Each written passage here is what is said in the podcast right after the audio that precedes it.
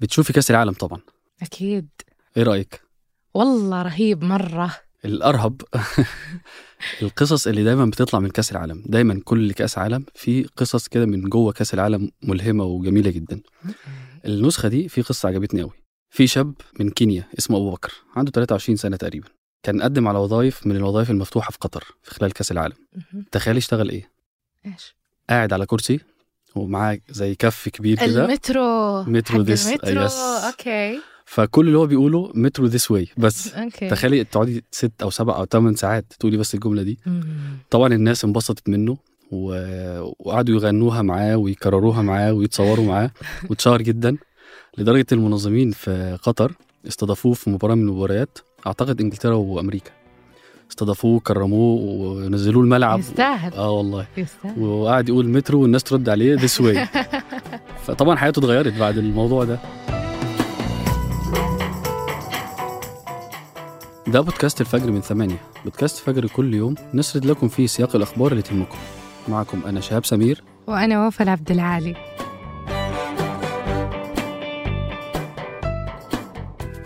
خبرنا اليوم عن زيارة غير اعتيادية للرئيس الصيني للسعودية هالأسبوع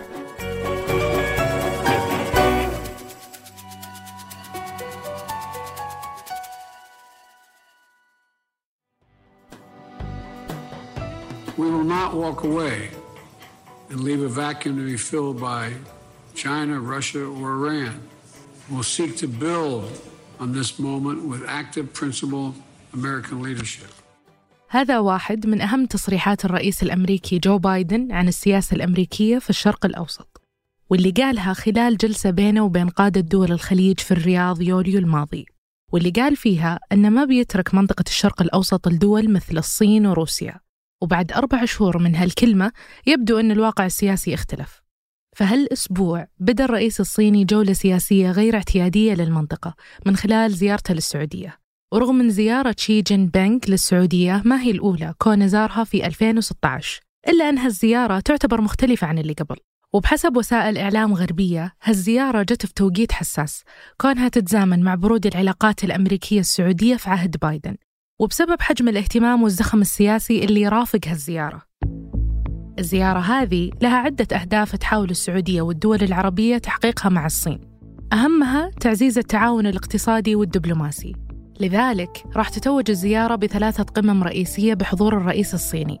من بينها قمة صينية سعودية راح تجمع الملك سلمان وولي العهد الأمير محمد بن سلمان والزعيم الصيني.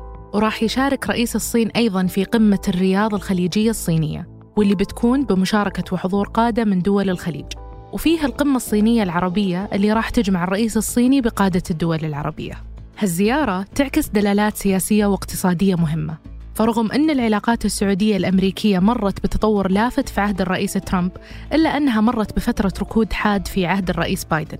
واللي توعد قبل توليه منصبه أنه بيخلي السعودية دولة منبوذة وهو الشيء اللي فشل في تحقيقه. فجو بايدن زار السعودية في يوليو الماضي والتقى بالملك وولي العهد وبعدد من قادة دول الخليج والدول العربية. إلا أن زيارته ما حظت بالاهتمام المتوقع. بعكس زيارة ترامب في 2017 واللي وصفت بالتاريخية وهي الزيارة اللي شهدت توقيع اتفاقيات غير مسبوقة بالمليارات. شملت عدة مجالات منها النفط والغاز والتسليح. فبايدن بدأ زيارته باستقبال متواضع وأنهاها بنتائج غير متوقعة. واللي كان واحدة من أهم أهدافها هو رفع إنتاج النفط وهو الشيء اللي ما تحقق.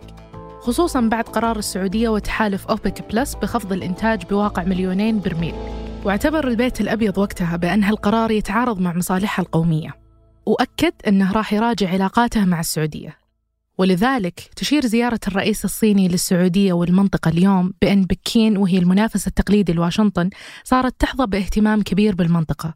فالصين اليوم تعتبر من أكبر المستوردين للنفط في السعودية فهي تشتري ما يقارب من ربع شحنات النفط السعودي. وعموما القمة مهمة للدول الخليجية من جهة والدول الخليجية والعربية وبكين من جهة ثانية. فالصين تعتبر الشريك التجاري الأول لدول مجلس التعاون وبحسب البيان الرسمي للزيارة فواحدة من أهم أهدافها اليوم تعزيز التعاون الاقتصادي والدبلوماسي بين السعودية والصين. رغم أن العلاقات بين السعودية والصين بدت قبل أكثر من 80 سنة إلا أنها كانت متواضعة ومحدودة في علاقات تجارية بسيطة لكنها أخذت شكلها الرسمي في 1990 بعد إعلان علاقات دبلوماسية كاملة بين الرياض وبكين. ومرت العلاقات بتحول بعد زيارة الرئيس الصيني شن للسعودية في 2016 واللي شهدت توقيع 14 اتفاقية ومذكرة تفاهم. منها مذكرة تعزيز التعاون المشترك بشأن الحزام الاقتصادي لطريق الحرير وهو المشروع اللي تحاول بكين من خلاله ربط الشرق بالعالم.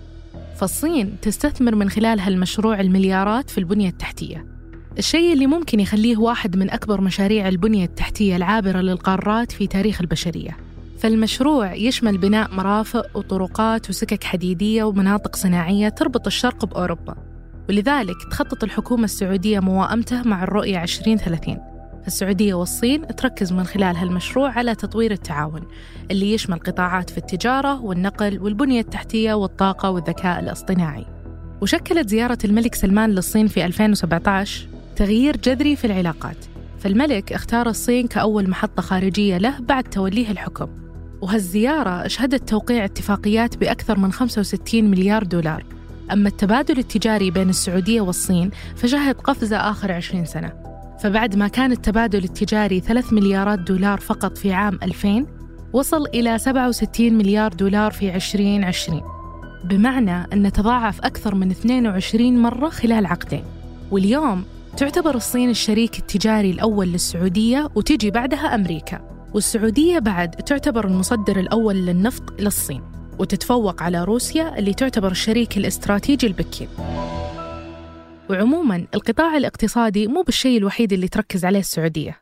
فالسعودية عززت تعاونها العسكري مع الصين وأجرت أول تمرين عسكري مشترك مع الصين في 2016 والتقارير تقول أن السعودية قدرت أنها تطور صواريخ بمساعدة من الصين.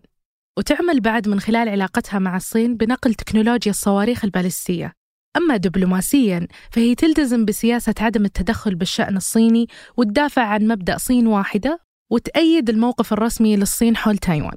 كل هالمؤشرات والأرقام تبين مدى قوة العلاقات السعودية الصينية. ورغم ذلك يتساءل البعض اليوم إذا كانت الرياض من خلال هالزيارة توجه رسالة أنها راح تتجه للشرق عبر الصين وتتخلى عن علاقتها مع الغرب. فالخبراء يقولون أن توجه السعودية للصين ما يعني التخلي عن الحلفاء التقليديين ولكن هالشيء ما يخلو من تذكير إدارة الرئيس الأمريكي جو بايدن أن قرار التحالفات في المنطقة تصدر من السعودية وليس من واشنطن. وقبل ما ننهي الحلقة دي توصيات لنهاية الأسبوع. في Apple TV Plus بيتعرض مسلسل WeCrashed اللي بيتكلم عن قصة الصعود السريع والاستثنائي لشركة WeWork اللي بتقدم مساحات عمل بطريقة مختلفة ثم ظروف وتفاصيل هبوطها والقصة العاطفية خلفها. وفي صالة الأمير فيصل بن فهد للفنون بالرياض يقام أسبوع مسك للفنون اللي بيستعرض حوارات وعروض مختلفة في عالم الفنون والإبداع وبيستمر إلى السبت 10 ديسمبر. أما الموسم الجديد من بودكاست مرتدة مع خالد القحطاني وعبيد الله العيسي اللي بيتابع أهم أحداث كأس العالم ويحلل مبارياته بطريقة مختلفة بتتعرض حلقاته بتطبيقات البودكاست أو بقناة إذاعة ثمانية باليوتيوب. أنتج هذه الحلقة تركي البلوشي وقدمتها أنا وفاء عبد العالي. وأنا شهاب سمير. وأشرف عليها تركي البلوشي وحررها محمود أبو ندى. نشوفكم فجر الأحد.